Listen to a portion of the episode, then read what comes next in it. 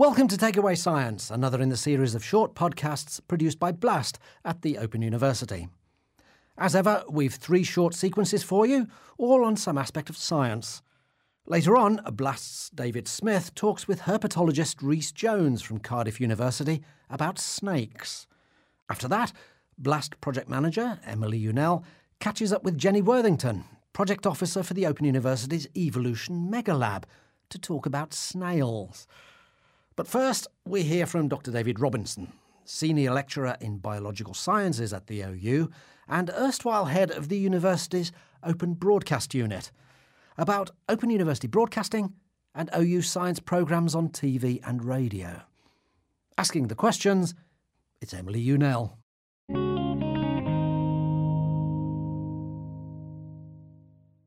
I think we all remember the programmes that the Open University used to make with the BBC, the teaching programmes um, that we were famous for that were, were, on at five in the morning. But now we're involved with, with very different, much more popular programmes, I would say, like Coast, for example. Um, can you explain a little bit about how that change was brought about?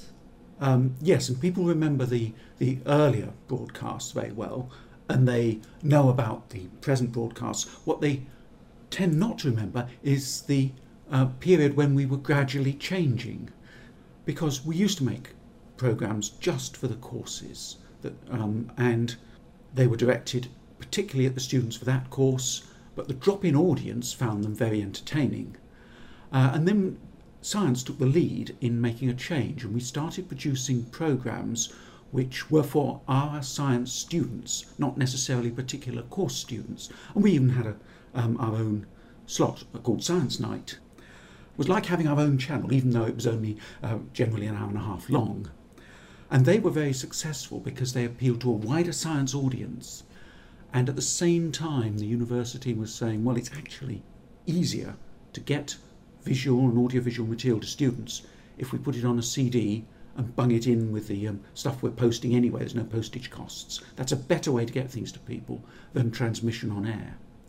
But of course, transmission on air was bringing us in these very large drop in audiences. Didn't want to lose that.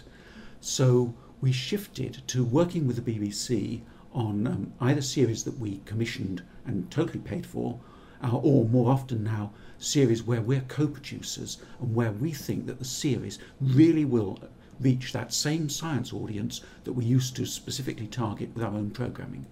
So, the commissioning process itself how does it work? Who comes up with the ideas?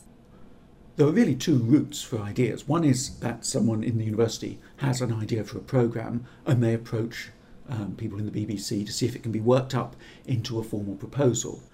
Alternatively, the BBC will come to the university with a proposal that they think fits the university's brief, and that may be modified and worked up with um, academics in the university. Whatever the idea comes from, it will eventually end up as a formal document that is pitched to a university grouping, and that university group will decide, firstly, whether it's uh, the program meets the university brief, secondly, whether um, we can have add-ons, things that go around it, and thirdly, whether we can afford it. But I think the important one is whether we can make more of it than just a TV program, because TV is very ephemeral, and you don't just want to put a lot of money into a TV program and not do anything around it. So it's really the package that is the key thing, I think, uh, now in commissioning good ideas. Well, the web, uh, the events, the booklets, lectures, and so on that go with it and make it much more than a TV program, make it a TV event.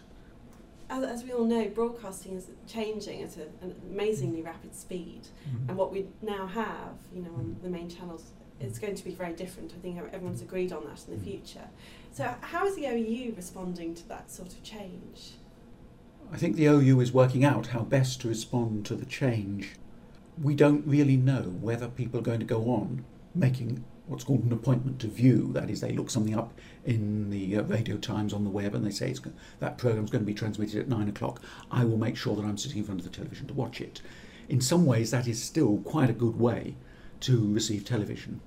There are people who want to view it when they want to view it.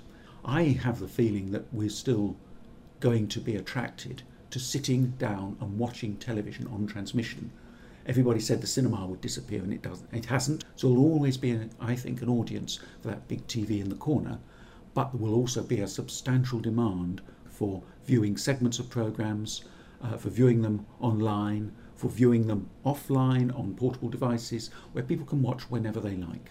I understand that you've been involved with lots of different programs. Which mm. has been your favourite? Which that's very difficult because I've enjoyed um, so many programs. Um, but of the television programs, I think the first series of Coast and the most recent Alan Titchmarsh series, Nature of Britain, have been the ones that possibly that I've enjoyed the most. Um, but I also get a lot of pleasure out of radio. Um, I haven't done much radio recently. I used to do a lot more, and I think that is still a very, very good medium for um, reaching people. And radio remains very popular. It wasn't replaced by television. So um, yeah, I enjoy that as well. And um, finally, what's coming up in the OU's schedules in the next six months? You know, what are we involved with? We are heavily involved with Darwin Year, and we're involved in um, both the um, events that surround Darwin, the television programs, uh, and possibly some radio as well.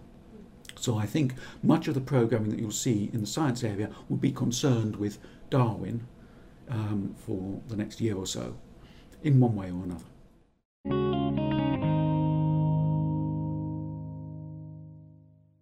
Blast project manager Emily Unell talking there with Dr. David Robinson. Anyone with an interest in how and why we communicate science will benefit from the OU's postgraduate science course called Communicating Science in the Information Age, a component course for the OU's taught Masters MSc in Science. Uh, using a mixture of case studies and articles, the course considers how science is communicated in different settings through a range of traditional and new media, and what frameworks and methods have been proposed for researching these communications. Communicating Science in the Information Age explores how scientists communicate with each other, and it looks at the role of public engagement activities, science centres and museums, print media, and digital television and radio in presenting science to a wider public. To learn more about this course, log on to ww3, that's the numeral 3, ww3.open.ac.uk forward slash study Click on the link to Science on the right hand side of the page, and then the link to postgraduate courses and qualifications in science at the foot of the page. You'll then find the course details you want under Taught Masters MSc in Science. And now, as promised, here's Blast's David Smith talking matters herpetological with Cardiff University's Rhys Jones.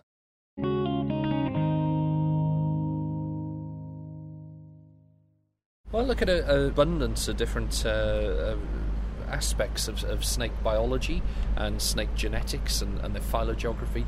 Phylogeography is um, just assigning genetic code to geographical locations for you, and it helps me to understand how they survived ice age events and the migration routes they took to northern Europe, avoiding uh, what mountains they avoided, what rivers they avoided, uh, or, or, could have acted as barriers to their migration.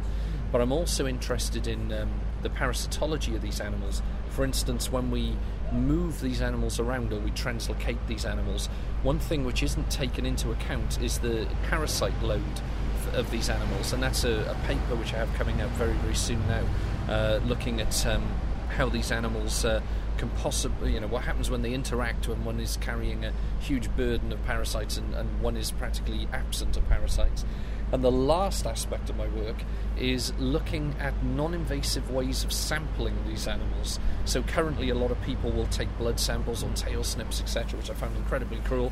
So, I've looked at new ways of amplifying it from the shed skin and for, especially from fecal matter.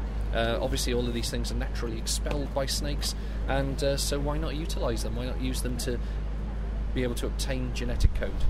Probably the thing that's changed the most for me is that we seem to have gone away from any taxonomic aspect of snakes. We seem to have just completely delved into the genetics of snakes. And I, you know, I, I, would say at the risk of probably putting all your eggs in one basket, um, I know now, that you know, that you've got plenty of people that can tell you all about, you know, cytochrome B and this aspect and that aspect of the genetics of the animal, but uh, they probably wouldn't recognise the animal they're studying if it was, you know, asleep in front of them because taxonomically and systematically they're not very good at identifying these animals now. All right. And what would you say is your favourite snake? Oh, now you're asking. I've got I've got a few favourite snakes. Um, ones that I actually keep myself. So I do a lot of rescuing of these animals. As you're probably aware, people buy them at a two foot and 15 foot later they're dumping them in the wild and then somebody's got to go in and rescue our native wildlife. So out of the animals that I have, I've got a, a beautiful Australian carpet python Aussie and he's probably the favourite snake that I've got. Absolutely love him. But around the world, I've got different snakes that I admire for different reasons. Um, one of which is Echis, uh, which is a, um, a, snake which we find it's a viper, the saw scale viper, which you find all through. Uh, uh, northern Kenya, Tanzania, all the way through to the Middle East, and it's just because it's so uh, so vicious and adaptable. It's just not at all bothered by people. It uh, will just inhabit anywhere. It's really, really powerful little viper. Some of our listeners are interested in snakes. Would be the best place to go and observe them, either in captivity or actually if they can go and see them in the wild? Well, there's two things I think we've got to we've got to look at that question. It's an interesting question, but we've got to look at it in two ways. Um, number one is that it will be easier for you to see snakes, depending on the species, within uh, a zoological environment. Uh, obviously, because they're they're very cryptic in their environment, they're difficult to see. Um, but there are certain ways. I mean, if you get in touch with local um, wildlife groups or, or, or, even with people like myself, you know, if you can find a herpetologist that'll take you out into the field and you can view these animals. But you, with native animals, as I said, they're highly cryptic, they're very shy, and so you don't want to disturb them. So if you're going out to see these animals, please remember they are wild animals. Don't try and pick them up, don't try and interrupt you know, their, their, natural day to day habits. Stay away, look. Uh, be very grateful that you've seen them. It's a very special event for you, but do not interrupt their natural life cycle.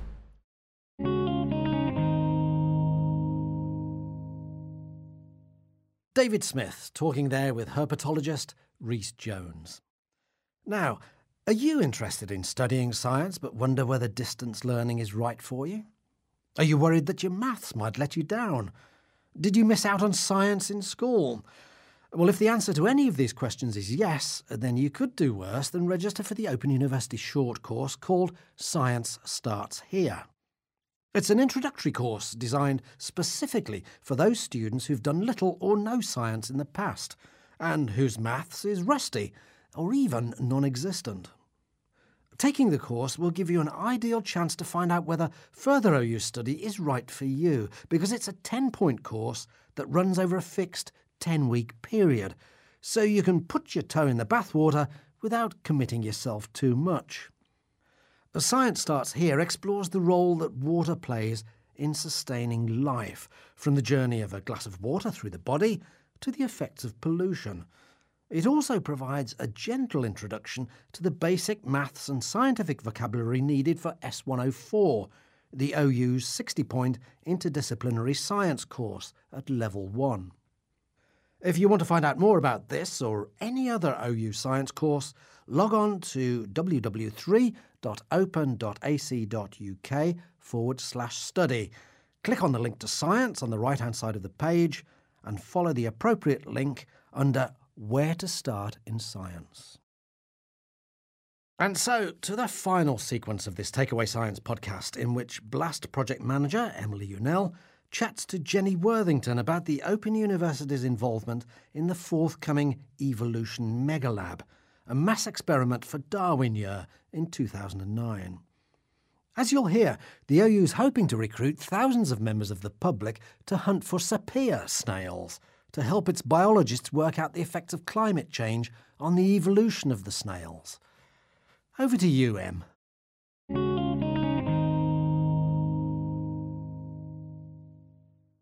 we're asking members of the public to go in, into their local gardens and public areas, anywhere where there's you know green space, and hunt for snails. So that's pretty much it. And look for a particular species called Cepaea, which is a banded snail, mm-hmm. and it comes in two varieties. one with a brown lip to the shell and one with a light white lip to the shell. And we'll ask people to go out and look for those and record what they find and what colours they come in and what banding patterns they come in. And then go onto an internet site and enter all their data online, which is really easy to do. It's really cool because Cepaea is quite a well studied um, species. So we've got um, historic populations from earlier this century. So we can compare the results from this from the current set with the past set and you can see if any evolutionary changes have occurred. So people will get real time feedback over what's happened between then and now. So, um, why is the OU getting involved with this project? Well, it's to do with the Darwin 200, and there's lots of celebrations going on around that, and obviously Darwin theory of evolution, you know, survival of the fittest, everything like that, because obviously changes in um, bird, thrush populations and climate change, whether this affects the morphology of the snail and how it looks. Obviously, there's a big like research angle to do there, and citizenship science and getting the public involved in science and you know sparking their interest. Is it hard to find those little snails in, in the garden? Well, not really. You've probably seen them out in your garden quite regularly. You know, whenever it's if you find if you find snails, you're most likely to find these banded snails appear, and especially after it's been raining, they'll be out in your garden. Oh, okay. So uh, actually, this summer is a perfect time to Yes. get and find them. There's loads of them on the paths, absolutely millions.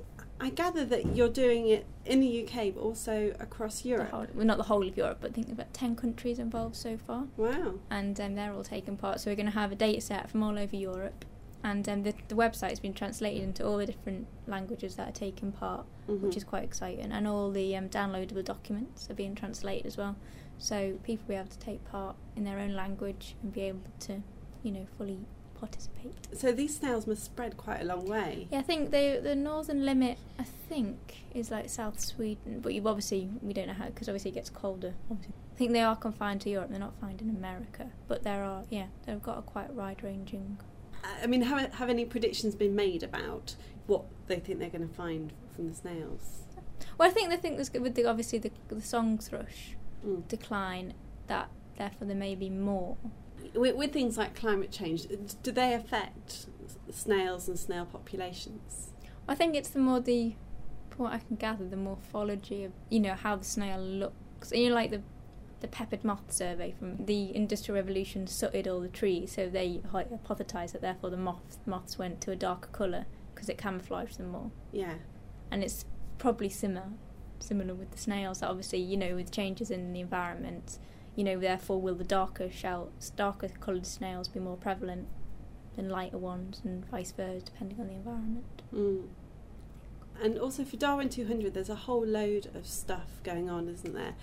Um, but the OU's got some plans in particular. Can you tell me a little bit about those? yeah we've got the there's the short course darwin evolution course or the Mhm. evolution course and then there's the evolution mega lab and there's also a yeah, the, the OU is setting up like a little miniature Darwin microsite where it links to all the the evolution short course, the evolution mega lab. And then this this Darwin microsite is quite cool because it's got like a little. You upload a picture of yourself and you can devolve it back Oh, over really? the like hundreds of thousands of Oh, that- years That's to amazing. see what you'd look like as a you know ten thousand years ago. as, as a Neanderthal. Or, Yeah. Yeah, brilliant. That's quite. It's quite. I think that should be ready in October. But Right. the marketing team are all doing that, so it's quite exciting. Yeah. And that I've linked to all the Darwin 200, you know, activities as well. So it should be quite exciting. Why, why should people go out and look for snails? What's in it for them? They get to learn a bit about science and to realise that it's not that scary to go out into their, you know, environment. And they can be a scientist for the day, and you know, maybe it'll evoke their learning to go and bring confidence to do more, learn more about, you know, their local environment, and Mm. Maybe even meet people as well with similar interests. When when does your website go live? It launches April 2009 to the public. We've got the beta version of the website out at the moment, but it'll launch officially April 2009 and run for the snail for that year's snail season. Excellent.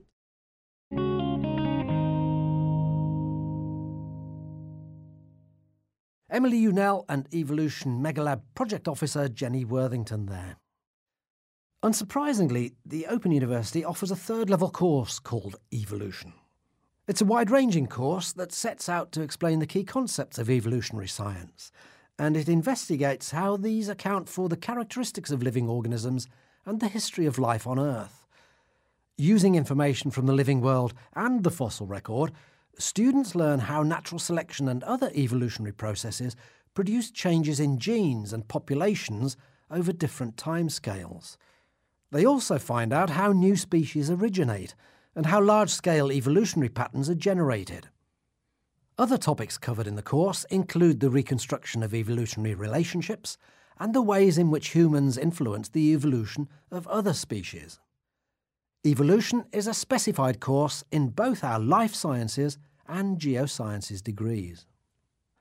To find out more about the course, log on to www.open.ac.uk forward slash study. Click on the link to science on the right hand side of the page and follow the appropriate links.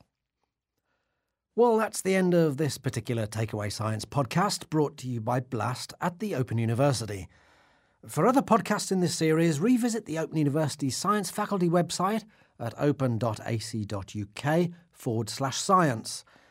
And if you want to find out more about some of the science outreach work carried out by the OU, visit the Blast web pages at blast.open.ac.uk. Well, that's all for now. So, from me, Mike Bullivant, once again, adios amigos.